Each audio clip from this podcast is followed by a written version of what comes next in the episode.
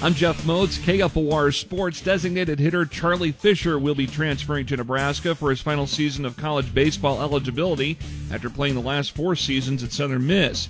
It was a year ago that he was voted Conference USA first team at designated hitter. He batted 167 in 21 games, though, this season for Southern Miss. Oklahoma moves to the championship finals of the College World Series in Omaha beginning Saturday. The Sooners defeated Texas A&M 5-1 on Wednesday afternoon at Charles Schwab Field. Meanwhile, Arkansas stayed alive Wednesday night. They handed Ole Miss their first loss to the CWS as the Razorbacks prevailed 3 to 2. Both teams will face each other again at 3 this afternoon to see who plays Oklahoma in the national championship round. A big hitting night for Matt Goodhart as he drove in five runs to help the Lincoln Salt Dogs to a 9 5 win over the Sioux Falls Canaries Wednesday night.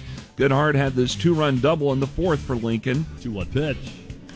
He lifts this high in the air, down the line and left. It, didn't see it initially. Now sprinting on his horse, and it falls out of his reach in fair territory. Dotel scores. Clandon's right behind him, and it's a fortuitous two-out, two-run double. Michael Dixon with the call on ESPN Lincoln, where you can hear the series finale tonight with coverage beginning at 6:35.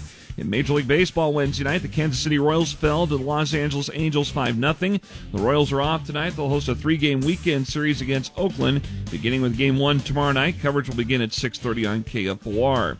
Among the quarterfinalists at the 55th Nebraska Match Play Championship at Grand Island's Riverside Golf Course is McCallum of Grand Island, who on Wednesday upset top seed and former NFL running back Danny Woodhead of Elkhorn in the round of 16, 3 and 1.